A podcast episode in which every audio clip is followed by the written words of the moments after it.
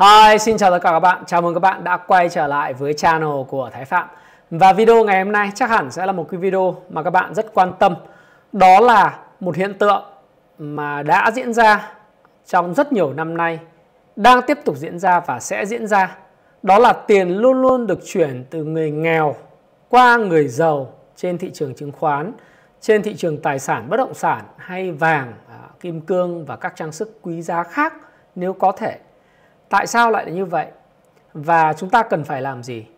Thì điều đầu tiên thì Thái Phạm cũng mong muốn là các bạn hãy tìm hiểu ờ, kỹ cái video này bằng cách là chúng ta đọc kỹ cái tuyên bố miễn trừ trách nhiệm của tôi ở đây. Sau đó chúng ta sẽ vào cái bài này của chúng ta nhé. Thế thì uh, chúng ta thấy một điều đó là người giàu trên thế giới này ngày càng giàu lên. Và tôi lấy một thí dụ trong video này từ việc nghiên cứu đối với lại thị trường chứng khoán Mỹ hay là nền kinh tế Mỹ nhưng suy rộng ra các nước khác như là Trung Quốc à, thậm chí là cả chúng ta thì cũng như vậy thôi. Tất cả các quốc gia nào phát triển hay đang phát triển hay các nước chuẩn bị phát triển thì đều trải qua một cái giai đoạn giống nhau, đó là người giàu ngày càng giàu. Và tại sao họ lại giàu lên? Và các nước khác và Mỹ có được điểm gì tương đồng? Rồi thị trường chứng khoán, vàng bất động sản là nơi khiến người trung lưu và người nghèo ngày càng nghèo đi. Tại sao lại như vậy? Tại sao lại có cái hiện tượng mà nhẽ ra thị trường chứng khoán phải là nơi tạo ra cái tiền của cho tất cả mọi người? Nhưng tại sao thị trường chứng khoán lại là nơi chỉ tạo ra tiền của cho người giàu mà thôi? Người giàu thì ngày càng kiếm được nhiều tiền trên thị trường chứng khoán. Trong khi đó thì người nghèo và người trung lưu thì ngày càng nghèo đi. Thì các bạn hãy cùng nhìn vào trong cái biểu đồ này. Đây là biểu đồ mà theo thống kê à, của à, thị trường chứng khoán Mỹ và nền kinh tế Mỹ ha các bạn ha. Các bạn nhìn thấy cái đường màu đỏ ở đây. À, tôi à, dùng một cái công cụ vẽ cho các bạn, thì các bạn sẽ nhìn thấy rõ hơn. Đấy. Cái đường màu đỏ ở đây này. Đây là tổng tài sản tích lũy được. Tôi có bôi vàng cho các bạn. À, các bạn ha. Để một chút xíu. Tôi lấy cái à, đường nét nó nhỏ hơn một tí. Nét nó nhỏ hơn xíu.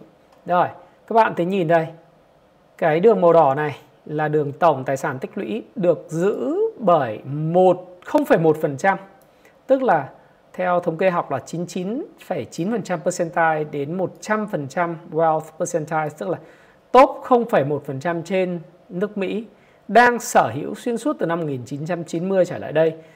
Và cái đường màu xanh này đó là các bạn nhìn thấy uh, cái gọi là total net worth held by bottom 50%. Tức là 50% người Mỹ, à, những người có thu nhập thấp của Mỹ thuộc nhóm 50% nửa dưới. Thì vào những năm 1990, bạn sẽ thấy rằng là vào đâu đó 50% dân số Mỹ, à, những cái người mà tầng lớp trung lưu và người nghèo sở hữu khoảng độ tầm 800 tỷ à, đô la. Còn những người giàu thì uh, sở hữu khoảng 1.000 tỷ đô. À, khoảng 2.000 tỷ, 0,1% chỉ sở hữu 2.000 tỷ đô. Nhưng thông qua thời gian từ năm 1990, 1989 đến năm 1990 trở lại đây thì bạn thấy rằng là cái tốc độ gia tăng về sở hữu của top 0,1% dân số Mỹ, những người siêu giàu của Mỹ đang sở hữu số lượng tài sản đặc biệt tăng mạnh trong giai đoạn từ năm 2001 cho đến năm 2008 và sau đó có sụt giảm một chút xíu cho cuộc khủng hoảng kinh tế năm 2008 rồi tiếp tục tăng, tăng, tăng và tăng. Cho đến thời điểm mà tôi đang làm video cho các bạn thì người giàu của Mỹ đang sở hữu vào khoảng là nếu 0,1% người giàu của Mỹ đang sở, sở hữu vào khoảng hơn 20.000 tỷ đô la.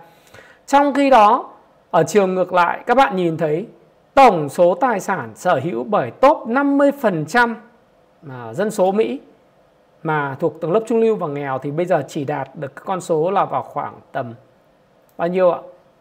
Chỉ là ờ, uh, 4.000 tỷ đô la mà thôi, 4.000 tỷ đô la. Một con số mà tôi nghĩ rằng là nếu như các bạn à, theo dõi thì các bạn sẽ thấy uh, cực kỳ ngạc nhiên và ngay cả tôi khi nhìn uh, thấy một cái thống kê mà người chỉ có 0,1% người giàu của Mỹ hiện nay đang sở hữu vào khoảng tới gấp bao nhiêu lần 5 lần so với lại 50% dân số trong xã hội thì bạn đừng nói rằng là những người giàu này chỉ đại diện cho tầng lớp ở Mỹ nơi có sự phân hóa giàu nghèo. Xin thưa với các bạn ở Trung Quốc hay ở Nhật Bản hay tất cả các quốc gia khác thì những người middle class sẽ chia thành hai hai dạng. Hai dạng. Dạng thứ nhất là gì ạ? Dạng thứ nhất là những người middle class này thuộc về tầng lớp 50% những người trong dân số mà như tôi đã nói các bạn chỉ sở hữu khoảng độ 4.000 tỷ đô la. Thế còn middle class bắt đầu upper middle class tức là những người mà ở tầng lớp trung lưu cao hơn một chút thì à, thuộc tầng lớp percentile khoảng 51% ấy cho đến khoảng à, 99,9% à, thì sở hữu một cái phần lớn hơn nhưng so với lại top những cái người giàu 0,1% của nước Mỹ hay là trên thế giới hay cả Trung Quốc thì chỉ chiếm là nó vào khoảng à, cái con số là vào khoảng tầm bằng 1 phần 3 so với những người top 0,1% thôi. Đấy là cái điều mà chắc chắn chúng ta nhìn thấy. Vậy thì tại sao à, cái người giàu lại luôn luôn kiếm được nhiều tiền như vậy và người nghèo thì ngày càng nghèo đi như thế? Thực ra nghèo đi thì là nghèo đi một cách tương đối bởi vì nếu mà tính tổng uh, trong qua thời gian thì những cái người nghèo và tầng lớp trung lưu á, họ vẫn tăng tài sản. Những cái tài sản của họ thì tăng chậm hơn và kém bền vững hơn đặc biệt bị ảnh hưởng rất nặng nề trong những năm mà khủng hoảng kinh tế. Thì các bạn nhìn thấy cái đường màu xanh ở đây này thì khi mà gặp cái cuộc khủng hoảng màu màu xám xám của năm 2008 thì cái tốc độ giảm tiền dĩ nhiên là của top 0,1% giảm mạnh hơn về nhìn cái cái độ, độ dốc. Nhưng mà À, những cái người mà bị người nghèo và người trung lưu ở tầng lớp thấp thuộc 50% những người nghèo uh, thuộc 50% những người thuộc tầng lớp dưới của Mỹ á, thì tốc độ giảm có chậm hơn đôi chút nhưng họ giảm như gần như về mo và phải mất rất lâu để hồi phục các bạn nhìn này. Nó phải mất đến năm tận những năm 2012, 13 bắt đầu mới recover và để recover được số lượng tài sản bằng năm 2007, 2008 thì họ cần đến năm mất 10 năm sau đó vào năm khoảng 2018 họ mới recover được cái số tiền mà họ đã mất trước cái thời điểm mà uh, khủng hoảng kinh tế xảy ra. Trong khi đó thì những người giàu họ sở hữu khoảng 0,1% sở hữu khoảng 8.000 tỷ. Các bạn nhìn nhìn này 8.000 tỷ vào thời điểm đỉnh cao của uh, năm 2007. Thì sau đó thì họ chỉ cần đến năm 2014 là họ break even bằng cái số họ đã sở hữu vào năm 2007 rồi. Và nếu đến cái thời điểm mà năm 2018 khi người nghèo mới chỉ à, khi người nghèo mới mới chỉ hồi phục lại cái số tiền đã kiếm, đã kiếm được năm 2007 thì những người giàu này 0,1% đã kiếm được lên tới 4.000 tỷ surplus thặng dư lên tới 12.000 tỷ đô la sở hữu trong tài sản của mình. Đấy các bạn thấy là chỉ có 0,1% là đã sở hữu được số tiền như vậy rồi. Thế vậy thì cơ chế tại sao những người giàu 0,1% này không chỉ ở Mỹ mà còn trên thế giới họ tiếp tục họ sở hữu được nhiều tiền như vậy. Nó thông qua cái cơ chế gì? Đó chính là cơ chế thông qua việc sở hữu ở trên thị trường chứng khoán và kể cả bất động sản hay là những cái bộ sưu tập về tranh kim cương vàng bạc đá quý tất cả những giấy tờ có giá khác. Tại sao lại như vậy? Bạn hãy nhìn vào trong cái biểu đồ số 2 ở trên màn hình của các bạn. Các bạn thấy rằng đây là số biểu đồ thống kê của Fred và uh, nó chỉ ra cái số lượng À, về phần trăm vốn cổ phần đang được sở hữu à, hoặc là sở hữu về cái quỹ à, quỹ quỹ đầu tư đó, mutual fund, được sở hữu bởi top 1% những người giàu của Mỹ. Đấy. Và chúng ta sẽ xem xem là họ đang sở hữu bao nhiêu phần trăm tổng số lượng cổ phần của tất cả những doanh nghiệp của Mỹ thì tại thời điểm mà tôi đang chia sẻ với bạn vào thời điểm hiện nay, vào tháng 1 năm 2024 thì 1% người Mỹ đang sở hữu vào khoảng là 92,5% tổng số lượng cổ phần các công ty đang niêm yết trên sàn chứng khoán Mỹ mà cụ thể là thông qua chỉ số S&P 500. À, nếu các bạn nhìn thấy ở trên màn hình của các bạn nhìn đây thì chỉ số S&P 500 á các bạn nhìn thấy là đang ở cái vùng mà tôi đang chia sẻ với bạn là 4.850 điểm và S&P 500 là gì? S&P 500 là tập hợp 500 công ty tư nhân niêm yết à, lớn nhất nước Mỹ hay là 500 công ty tư nhân lớn nhất nước Mỹ. Đấy. Thế thì người giàu tại thời điểm mà tôi đang nói chuyện với các bạn đó, họ đang sở hữu đến 92,5% tổng số lượng cổ phần của toàn bộ không những là 500 công ty tư nhân lớn nhất nước Mỹ mà tất cả các công ty niêm yết trên sàn chứng khoán Mỹ thông qua sở hữu trực tiếp hoặc sở hữu gián tiếp thông qua các quỹ đầu tư. Đấy, các bạn thấy là một cái sự khác biệt chưa? Mà chỉ có 1% dân số Mỹ. Các bạn biết dân số Mỹ là vào khoảng hơn 300 triệu dân. 1% dân số Mỹ tức là vào khoảng 3 triệu người. 3 triệu người thôi nhưng sở hữu tới 92,5% tổng lượng cổ phần trên thị trường chứng khoán Mỹ. À, và nếu các bạn hỏi một cái ờ, câu hỏi về tổng vốn hóa thị trường chứng khoán Mỹ tại thời điểm hiện tại là bao nhiêu thì bạn chỉ cần hỏi là total uh, ờ, market US market capitalization 2023 thì bạn sẽ có một con số thống kê mà tôi nghĩ là các bạn sẽ cảm thấy rất là ngạc nhiên. Đó là 240 ngàn 204 uh, tức là stock market capitalization by the end of à, uh, 2023 là 240 tỷ đô. Uh, ok. Xin lỗi các bạn, đây là của Việt Nam.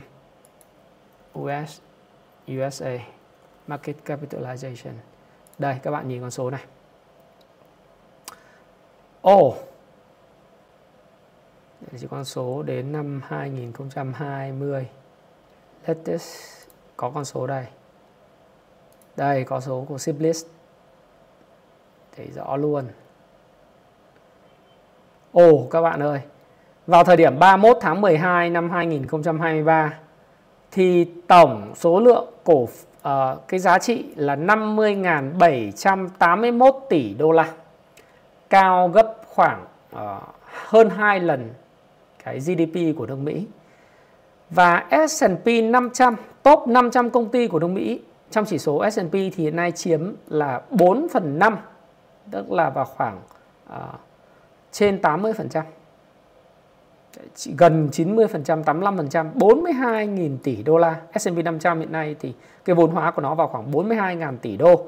Trong khi tổng vốn hóa của thị trường chứng khoán Mỹ nó vào khoảng 50,7 uh, 50.781 tỷ đô. Riêng S&P 500 là chiếm tới 42.000 tỷ đô, tức là khoảng gần à, 85% tổng vốn hóa của thị trường chứng khoán Mỹ. Và như vậy thì các bạn thấy thế là chỉ có 1% số lượng người dân Mỹ, tức là khoảng 3 triệu người siêu giàu đã chiếm tới 92,5% tổng lượng cổ phần nắm giữ trong các công ty của Mỹ niêm yết và tổng số đó hiện tại nó là vào khoảng tầm là 50.000 tỷ đô la. 50.000 tỷ đô la một con số rất là khủng khiếp phải không nào? Và cái cơ chế chuyển giao cái uh, giá trị dầu hay là tiền của hay chính xác hơn nôm na là tiền từ người nghèo và người trung lưu 50% sang tốt những người giàu như thế nào thì phần lớn nó đến từ cái câu chuyện đó là thông qua các cái đợt sụt giảm mạnh của thị trường và những cuộc khủng hoảng kinh tế. Bạn nhìn vào đồ thị, bạn thấy đó là vào cái thời điểm mà đặc biệt gần đây nhất người giàu ngày càng kiếm được nhiều tiền đó là thời điểm khủng hoảng kinh tế vào thời điểm à, năm 2008 bạn thấy là người giàu lúc đó đang nắm tới khoảng tầm trước khủng hoảng kinh tế thì người giàu nắm khoảng 85% tổng lượng cổ phần hay là 85% tổng vốn hóa của thị trường chứng khoán Mỹ đi. Nhưng vào thời điểm mà khủng hoảng thì họ chỉ còn nắm khoảng 80% mà thôi. Tuy nhiên, giai đoạn này là cái giai đoạn phân định được thắng thua một cách rõ nét nhất giữa người giàu thuộc tầng lớp 1% và 0,1% người dân Mỹ giàu có với những phần còn lại đặc biệt là top 50% những người yếm thế hơn. Là tại thời điểm đáy vào năm 2009 thì tỷ lệ sở hữu của người giàu 1% đã bắt đầu tăng trở lại và chỉ cần đến thời điểm vào năm 2010 họ đã vơ vét lại toàn bộ số lượng cổ phiếu họ đã bán ở đỉnh và 85% họ đã sở hữu quay trở lại tổng số lượng vốn hóa hay là tổng số lượng cổ phần niêm yết tại thị trường chứng khoán Mỹ và những người nghèo và những người ở tầng lớp thấp đã bị thổi sạch khỏi cuộc chơi. Tôi chia sẻ với bạn, bạn hãy nhìn vào thời điểm khủng hoảng kinh tế ở trên đồ thị của thị trường chứng khoán Mỹ, đặc biệt S&P 500. Chúng ta đã vừa nói với nhau S&P 500 chiếm tới 85% cái vốn hóa của thị trường chứng khoán Mỹ đúng không nào khoảng 40.000 tỷ đô la so với lại à, 42.000 tỷ đô la so với lại khoảng 50.000 tỷ đô la. Bạn hãy nhìn vào đồ thị tuần. À, đồ thị tuần bạn thấy tại cái thời điểm này này tôi đang chỉ với bạn là thời điểm vào tháng 10 năm 2007 khi đó S&P 500 ở khoảng 1.545 điểm và thời điểm này tôi đánh dấu bằng một cái đường kẻ ngang. Một cái đường kẻ ngang horizontal line. Đây.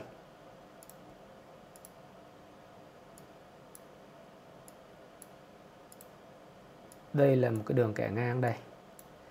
Oh, sorry, hôm nay nó lại không uh, không quá ngon. Đấy, Anton, ờ, Antonet H à, xin lỗi các bạn bởi vì đây là cái biểu đồ mang tính chất là dark mode để cho nó sang cái uh, chế độ chế độ sáng đi thì các bạn sẽ nhìn thấy nó nó rõ hơn. Đây bạn nhìn ha. Tại thời điểm này 1.500 điểm thì ở đây người giàu sở hữu khoảng 85% tổng à, số lượng cổ phiếu hay cổ phần của S&P 500 và chứng khoán Mỹ nói chung. Và họ người giàu biết trước khủng hoảng. Họ có những thông tin rất chất lượng. Họ đã bán bớt cái cổ phần của mình và họ đã thoát hàng, đặc biệt là thoát hàng tại cái thời điểm vào tháng 11 năm 2000, tháng 10 năm 2007 khi có những cái mẫu hình giảm điểm. Và chút xíu tôi sẽ chia sẻ với các bạn, họ thoát hàng vào thời điểm này. Thời điểm tháng 3 năm 2009 đáy của khủng hoảng kinh tế. Khi đó khi đó, chỉ số S&P 500 đã giảm bao nhiêu phần trăm các bạn? Từ đỉnh cho đến đáy, giảm khoảng 55% từ đỉnh. Thì tại thời điểm này họ đã thoát rất rất nhiều hàng hóa và họ chỉ còn nắm có 50% à, 80% mà thôi. Tức là bạn thấy họ họ thoát rất đỉnh không?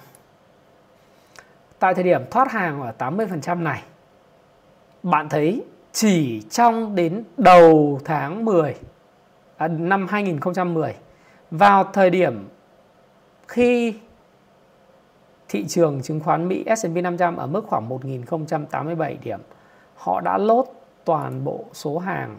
Đây, họ đã bán ở đỉnh ở đây phần này lúc này họ đã sở hữu quay trở lại 85% tổng cổ phần của công ty Mỹ. Như vậy, đội giàu có này à, đội các công ty giàu đội ờ, một phần trăm những người tài giỏi này họ đã tiết kiệm được một khoản giảm giảm điểm. Họ đã tiết kiệm được khoản giảm điểm lên tới 30%, 28%. Tức là ở cái thời điểm này họ đã có đủ lại số lượng cổ phần họ đã thoát ra ở đỉnh.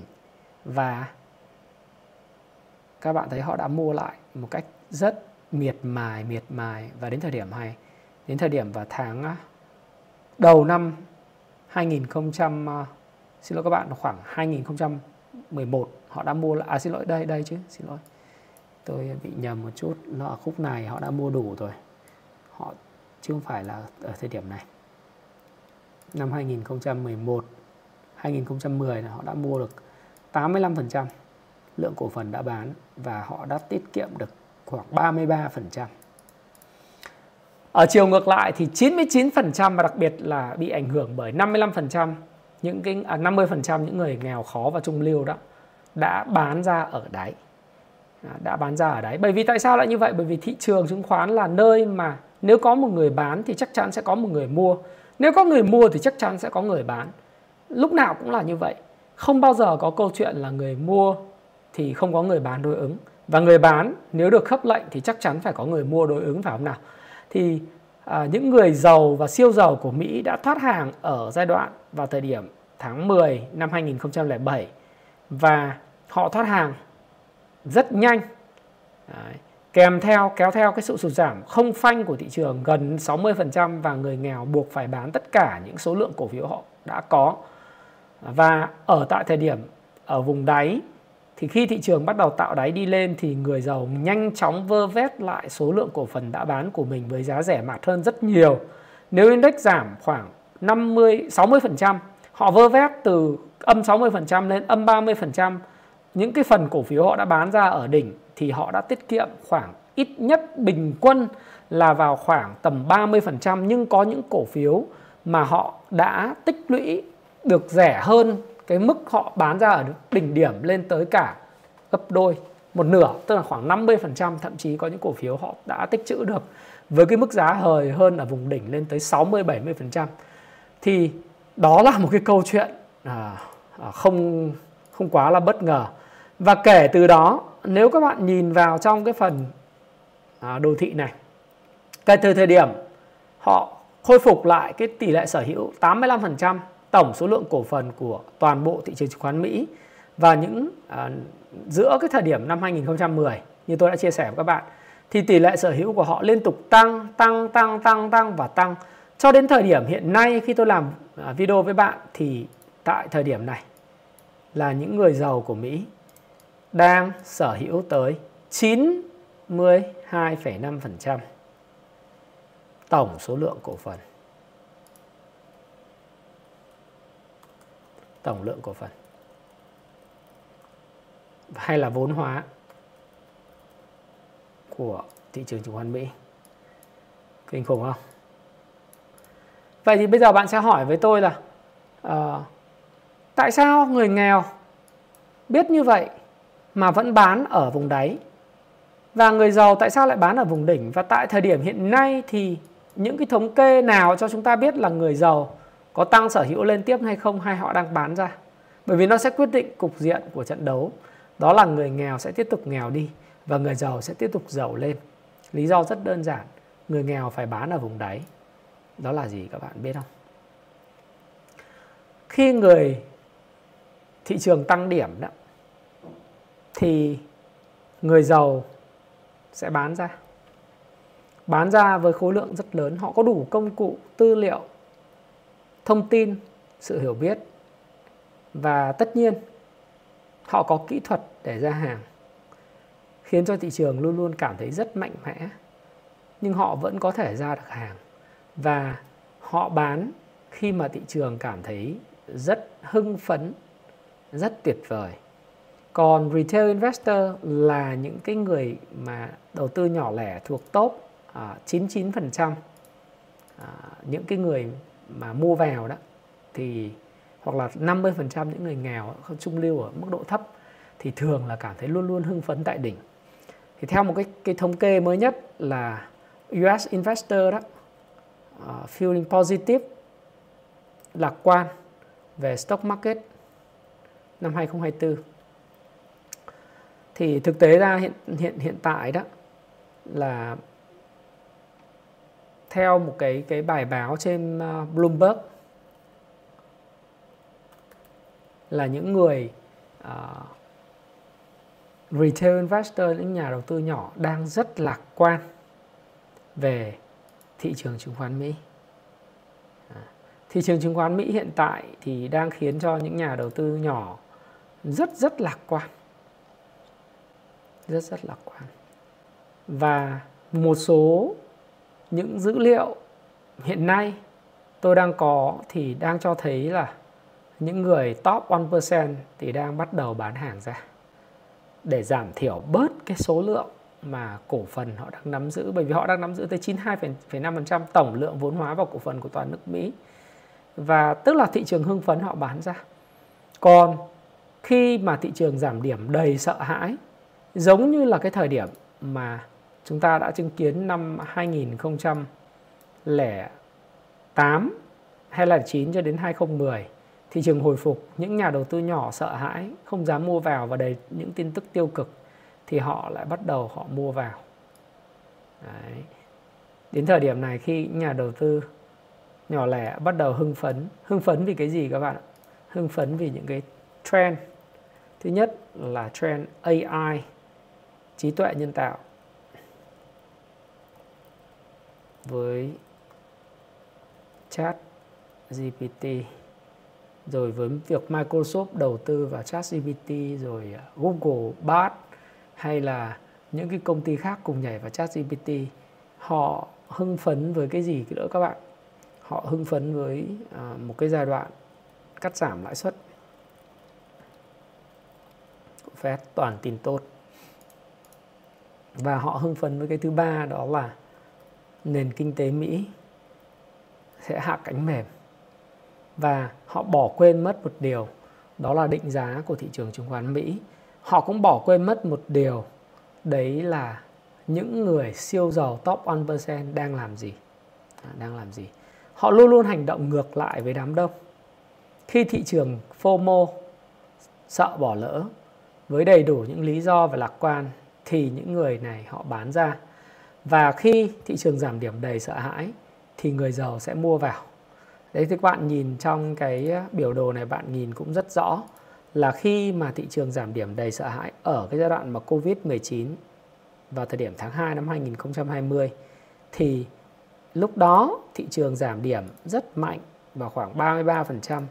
Lúc đó mọi người sợ hãi thì sẽ có cái trường hợp là bắt đầu kích thích kinh tế bằng tiền helicopter, tiền trực thăng thì ngay lập tức người giàu cũng tăng mua ở cái vùng này. Và khi mà tiền trực thăng à, đưa ra thì nó đã đẩy thị trường lên mức tăng gấp đôi ở thời điểm tháng 2 năm 2000 tháng 1 năm 2022. Tháng 1 năm 2022. Đó thì các bạn nhìn thấy rất rõ. Đặc biệt là khi mà nhìn vào trong cái cái cái biểu đồ đây. À, cái biểu đồ này bạn thấy là phần lớn người giàu tiếp tục gia tăng sở hữu.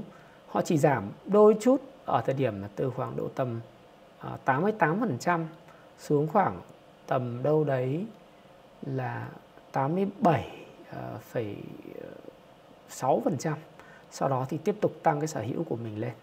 Tăng sở hữu của mình lên. Lý do tại sao? Là bởi vì đơn giản thôi. Nếu bạn nhìn vào cái đồ thị này, đó là do người giàu nhận thấy rằng Fed đang in tiền với tốc độ khủng khiếp và họ là người tiếp tục mua khi tiền được bơm và in ra bằng các cái cỗ máy xay tiền liên tục.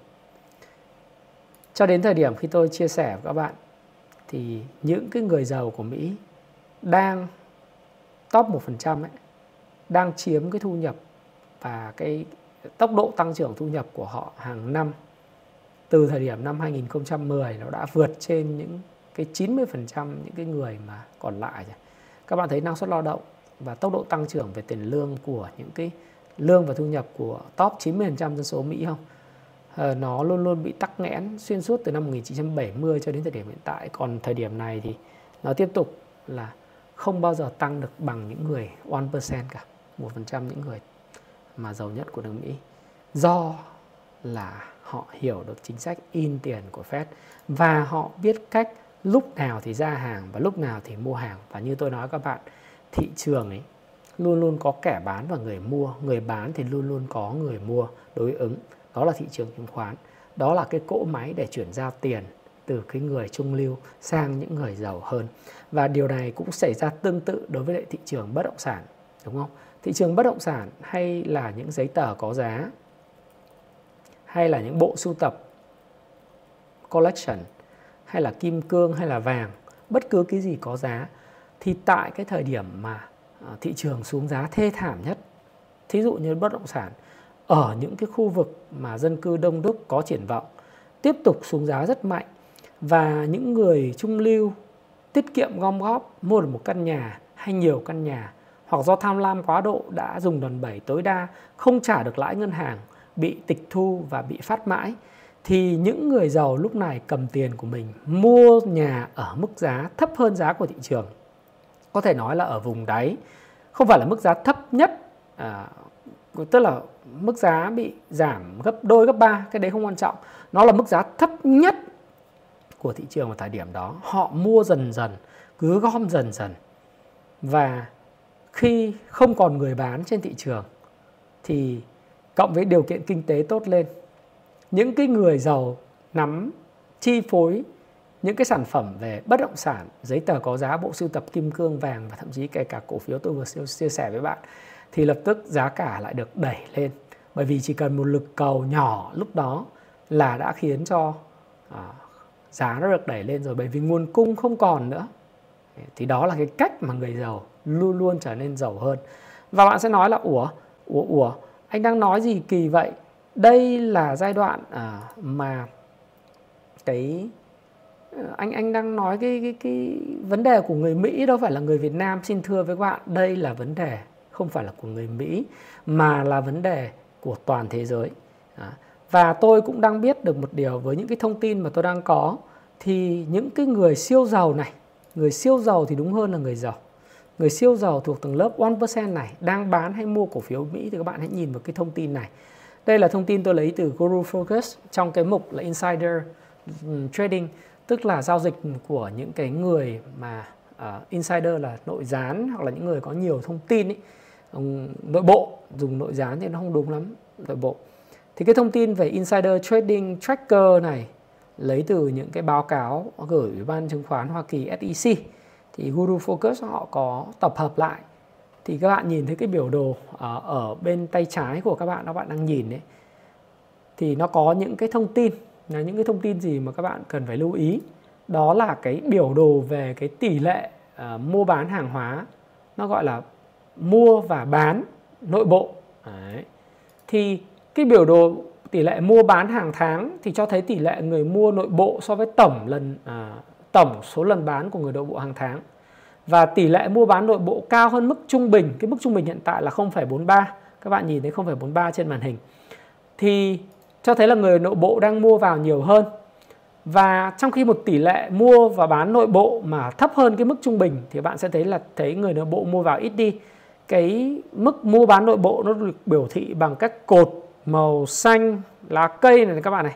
Mức trung bình là cái đường kẻ ngang màu đen. Đấy. Thế thì thị trường có xu hướng tăng. Nếu mà cái cái cột ờ, màu xanh nó vọt lên như thế này thì thị trường sẽ tăng. Thì các bạn nhìn thấy là tại thời điểm vào ờ, cái trong trong 10 năm gần nhất thì các bạn thấy là đặc biệt năm 2020 thì khi mà thị trường bị giảm sụt giảm với Covid thì bạn thấy người nội bộ mua vào tăng vọt lên một cái cột xanh lên tới là 1,8 lần ấy. Nó cao hơn dĩ nhiên là 0,43 này, đúng không? Thì lập tức là thị trường tăng từ cái thời điểm đó cho đến cái thời điểm vào cái tháng 1 năm 2023 vừa rồi. Thị trường tăng gấp đôi mà tôi vừa điểm tin các bạn ở biểu đồ S&P 500 ấy, đúng không ạ? Và tính đến thời điểm hiện tại đó thì ờ, tỷ lệ mua bán nội bộ nó đang đạt cái mức là toàn thị trường tháng 1 năm 2024 thì cái số liệu của Guru uh, Focus thì cho thấy là tỷ lệ thị trường hiện tại là 0,42% à 0,24 thì 0,24 này á cho thấy là tỷ lệ tháng 12 thì là khoảng 0,3 nó vẫn thấp hơn cái average đúng không? Nó cho thấy là hàng loạt hoạt động mua bán của người nội bộ trở nên thấp hơn và điều này cho thấy là họ đang trở nên ít lạc quan về thị trường so với tháng trước. Và trong 5 năm vừa rồi và 10 năm vừa rồi thì bạn nhìn thấy là tỷ lệ bình quân nó vào khoảng 0,43 đúng không? Và tỷ lệ mua bán nội bộ cao nhất là vào tháng 3 năm 2020 khi xảy ra cuộc khủng hoảng Covid là 1,85 trong khi thấp nhất vào thời điểm họ bán ra đó là giai đoạn vào tháng 2 năm 2023 là từ đỉnh xả xuống nó là 0,17 Đấy. thì bạn sẽ nhìn thấy rất rõ là vào thời điểm mà đây thời điểm này này bạn thấy là khi mà người nội bộ mua vào mạnh vào thời điểm tháng 3 năm 2020 thì thị trường lập tức tăng rất là mạnh là 1,82. Thế còn từ thời điểm mà tháng 2 này họ không mua vào nữa thì thị trường bắt đầu sập. Thì cái câu chuyện ở đây đang cho thấy cái điều như thế. Đấy, đang cho thấy cái điều là người nội bộ đó đang à, không quan tâm nhiều đến tỷ lệ mua mua nữa mà đang bán nhiều hơn. Đấy thì khi mà chúng ta có những cái nhận thức về cái tỷ lệ mua bán nội bộ này này sẽ cho chúng ta biết được cái bức tranh chung về thị trường chứng khoán Mỹ hiện nay ai đang là người áp đảo? Bởi vì đối với lại cái insider là những người có đầy đủ thông tin về thị trường. À, họ chắc chắn là giỏi hơn chúng ta. Họ chơi thân với lại ban điều hành họ networking nhiều hơn đối với lại ban điều hành. Họ biết được những cái công cụ và có những cái người tư vấn tốt nhất. À, họ thậm chí còn giỏi về đọc đồ thị hơn chúng ta rất là nhiều. Và họ đang không quan tâm đến việc mua bán tại không quan tâm đến việc mua vào tại thời điểm hiện nay các bạn ha, tại thời điểm hiện nay khi mà thị trường chứng khoán Mỹ đã gần đến đỉnh của tháng 1 năm, tháng 12 năm 2022 họ không quan tâm đến việc mua vào nữa mà đến thời điểm này, những người mua vào đang là những người, nhà đầu tư nhỏ thuộc tầng lớp 99% còn lại hoặc 50% còn lại. Và thị trường chứng khoán lại là một cái cỗ máy chuyển giao tiền từ người thiếu kiên nhẫn mua vào bằng mọi giá FOMO, retailer chuyển sang những người kiên nhẫn hơn bắt đầu chốt lời ở vùng đỉnh dù nó có là bất động sản, giấy tờ có giá, bộ sưu tập kim cương hay vàng. Và như tôi đã chia sẻ với các bạn, bạn nói là ủa anh đang nói về Mỹ đâu có liên quan Việt Nam. Không, đây áp dụng cho cả Trung Quốc trên toàn thế giới và kể cả Việt Nam. Và bạn hỏi một câu nữa, vì sao mà dễ thế mà người nghèo cứ nghèo, mà người giàu thì lại cứ giàu lên? Vì sao chúng ta không thực hiện một cái việc đó là cứ mua và nắm giữ giải hạn đi anh? Hmm. Buy and hold theo Buffett, đó là một cái việc nói dễ hơn làm. Tại sao nó lại nói dễ hơn làm các bạn ạ? Nói dễ hơn làm là vì lý do gì? Bởi vì thực tế ra đó, các bạn đều là những cái người như thế này này. Một là các bạn lấy ngắn cắn dài. Đấy.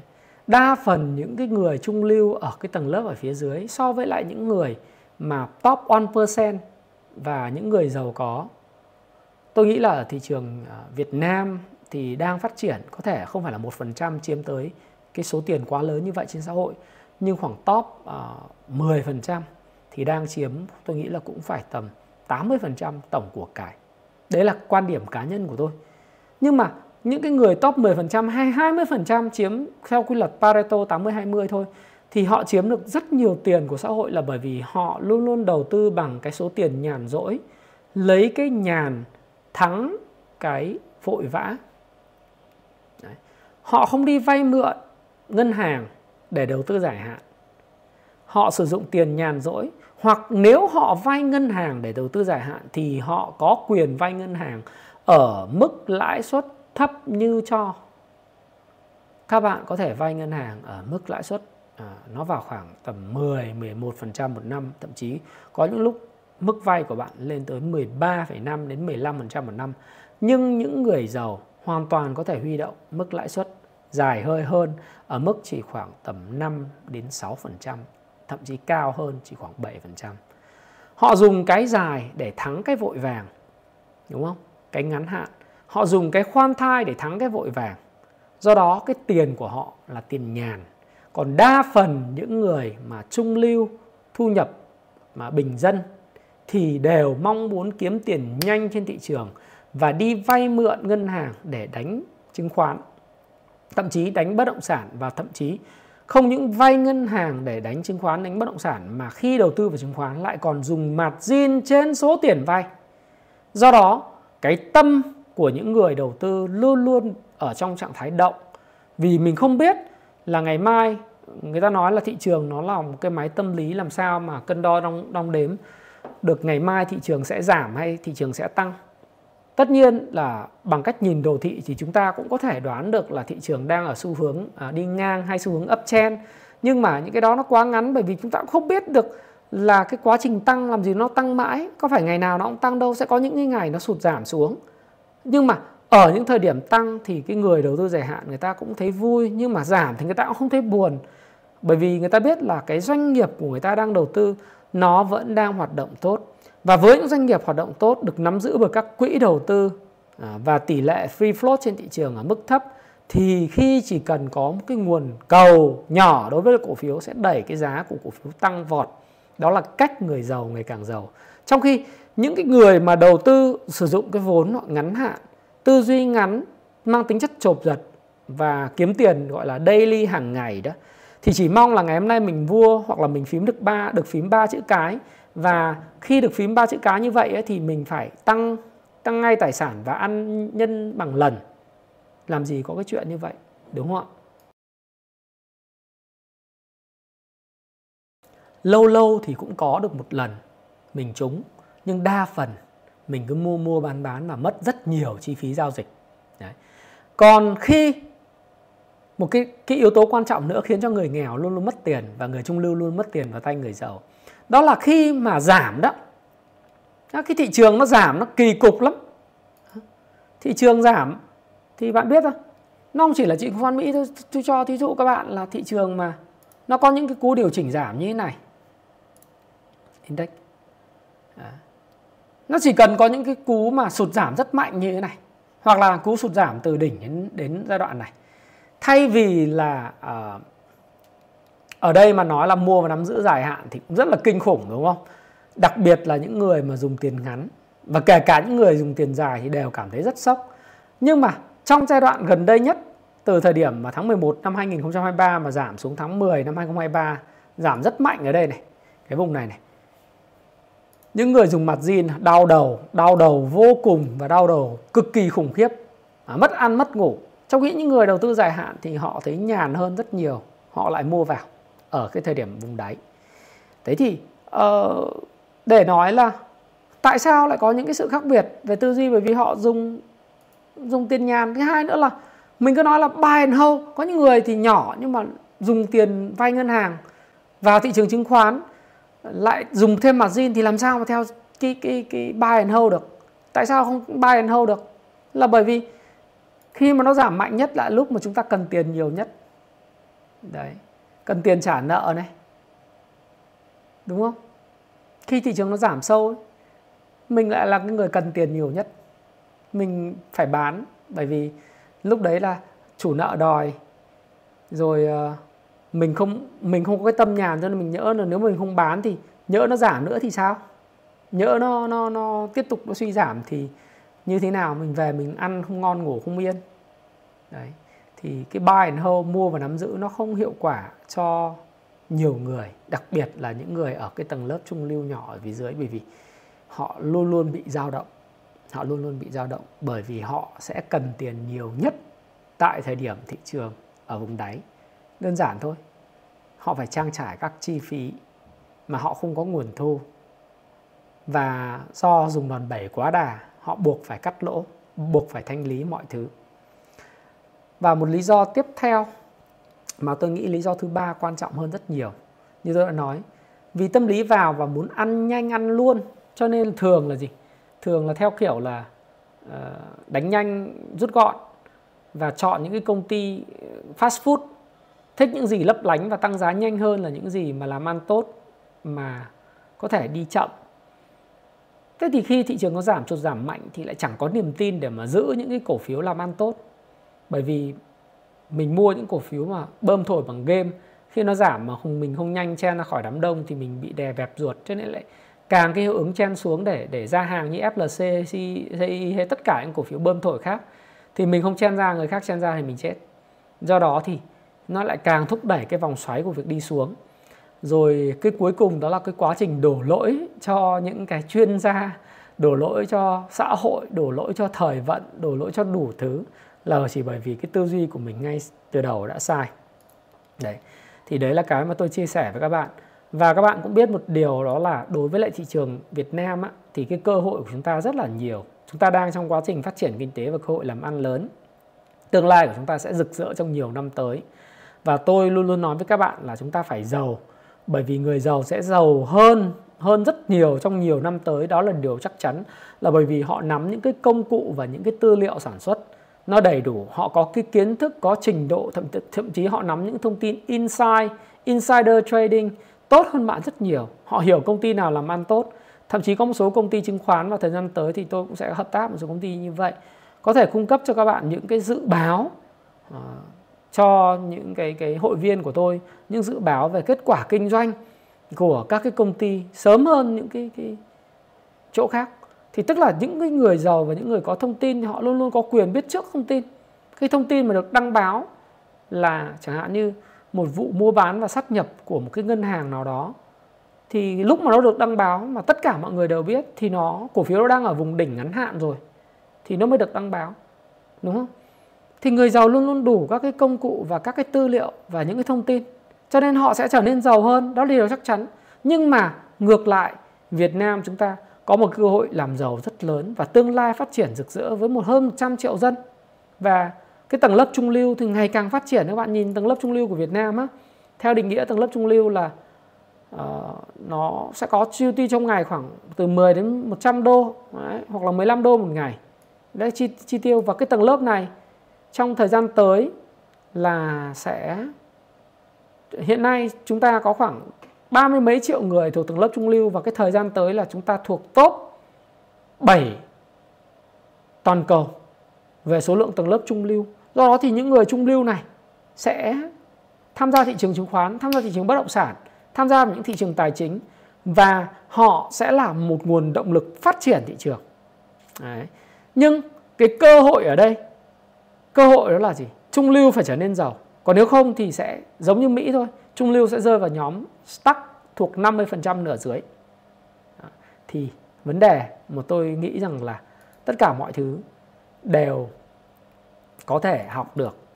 Tôi làm cái video này là để giúp các bạn, thứ nhất, có thêm kiến thức để nhận định được cuộc chơi của tiền. Cái thứ hai bạn hiểu được rằng là các bạn sẽ kiếm được nhiều tiền hơn, tiết kiệm được nhiều hơn và từ đó cho đi nhiều hơn. Tôi hiểu được một điều đó là tiền có thể không giải quyết được vấn đề. Tất cả mọi vấn đề. Nhưng tiền rõ ràng lại giải quyết được vấn đề của tiền. Vấn đề của tiền là gì? Các bạn biết không? Đó là vấn đề thiếu tiền. Tiền giải quyết được vấn đề của tiền, vấn đề của tiền lớn nhất là thiếu tiền. Mà thiếu tiền lại là cái nguồn gốc và nguồn cơn của mọi vấn đề trong cái xã hội này. Tôi sinh ra trong một xóm gọi là trộm cắp cờ bạc, nghiện hút, à, xóm công nhân nghèo, đúng không? Và tôi thấy tất cả những cái bất hạnh của tất cả những hàng xóm gia đình ở xung quanh, những người tan cửa nát nhà vì ma túy, cờ bạc, rượu chè, gái gú, thì đều đến từ việc thiếu tiền và vô học. Và tiền có thể giải quyết được những vấn đề của việc không có tiền, và không có tiền là vấn đề của mọi vấn đề, thì có tiền văn hóa sẽ ra. Và video này tôi làm để giúp các bạn thêm hiểu biết về luật chơi của tiền, và các bạn có thể kiếm được nhiều hơn tiết kiệm được nhiều hơn, đầu tư hiệu quả hơn và sau đó bạn giàu có và bạn cho đi lại cái số tiền của mình. Bằng cách hãy làm theo những gì một phần trăm những người tinh hoa trên toàn thế giới này làm. Đó là hãy đầu tư nhàn hạ, hãy dùng tiền nhàn rỗi, hãy làm việc chăm chỉ để tích lũy thêm tiền để đầu tư vào mỗi tháng và mỗi quý. Và hãy bình tĩnh khi thị trường sụt giảm mạnh phải suy nghĩ đó là cái cơ hội để các bạn có thể mua những cái cổ phiếu của những công ty triển vọng cổ phiếu của công ty có thương hiệu tốt ở cái giá rẻ. Chứ không phải là thời điểm mà bạn bán ra giống như những cái uh, người đầu tư khác ở trên thị trường. Họ mua bán theo chart theo kỹ thuật có thể đúng với những cái công ty tốt và triển vọng. Nhưng sẽ không đúng nếu bạn đưa cổ phiếu tiền của mình khó nhọc kiếm được vào những cổ phiếu của những đội lái bơm thổi bởi vì khi thị trường xấu xảy ra, có những vấn đề xấu ở trong nước, ngoài nước, cái đó bạn không kiểm soát được nó xảy ra một, lập tức thì những cái cổ phiếu không có cái nền tảng, mà chủ yếu đi lên bằng trò bơm thổi, giống như là nhân Lewis hay là FLC của Quyết, vân vân, hay rose hay những cổ phiếu tương tự như vậy trong quá khứ, thì chỉ tranh nhau, đạp nhau mà chạy ra hàng cũng không chạy ra được nữa. Nhưng bạn nếu sở hữu những công ty tốt, bạn sẽ hiểu rằng đây là cơ hội để tích lũy thêm và rồi thì cổ phiếu cũng quay trở lại cái mức giá, bằng cái mức giá của mình đã mua, thậm chí sẽ vượt qua cái đỉnh giá đó nếu như mình kiên nhẫn với nó. Và mình hãy theo dõi hoạt động của doanh nghiệp, theo dõi hoạt động của ban quản trị, theo dõi những báo cáo tài chính của họ hàng tháng, hàng hàng quý rồi báo cáo thường niên hàng năm, xem chính sách cổ tức, chính sách họ đối xử với người lao động, chính sách phát triển kinh doanh như thế nào. Tức là mình dùng cái tư duy nhàn hạ và tích lũy tài sản. Nếu bạn làm như vậy, với phong cách mà đúng như phong cách của những người giàu của nước Mỹ họ làm, bạn sẽ thành công. Và khi bạn thấy nhóm đám đông FOMO, bạn phải thoát ra. Thì à, Thái Phạm, làm cái video này, mong rằng những vấn đề về thiếu tiền và thiếu văn hóa do thiếu tiền sẽ dần dần được giải quyết và giúp đỡ cho rất nhiều người hiểu về luật chơi của tiền. Nếu bạn thấy thích video này, hãy chia sẻ video này và đăng ký kênh Thái Phạm. Nếu bạn muốn cùng với tôi à, hiểu được những cái nhóm cổ phiếu nào có thể giúp bạn tích sản trong nhiều năm nữa khi kinh tế Việt Nam phát triển hãy tham gia vào nhóm hội viên Platinum của tôi à, bằng cái nút tham gia trên kênh YouTube. Ở đây 70% số tiền của bạn à, sẽ được cùng với tôi đưa vào những cái công ty làm ăn tốt và triển vọng trong tương lai. Không có điều gì nghi ngờ hơn bạn sẽ trở nên giàu có hơn. À, tất nhiên tôi có một cái tuyên bố miễn trách ngay từ đầu video. Bạn hãy đọc tuyên bố miễn trách của tôi. Và xin chúc tất cả mọi người thành công và ngày càng giàu hơn. Đừng rơi vào bẫy của nhóm 50% người dân Mỹ và đừng rơi vào bẫy của 99% những người kém may mắn như người dân Mỹ. Bởi vì tương lai của Việt Nam rất hứa hẹn và thị trường tài chính tất cả mọi thứ sẽ còn phát triển. Nhưng bạn có mong muốn trở thành top 1% này hay không hoặc tiến tới tiệm cận nó hay không, tất cả tùy thuộc vào quyết định của bạn. Thái Phạm cảm ơn bạn và hẹn gặp lại các bạn trong video tiếp theo. À, cảm ơn rất nhiều nhé.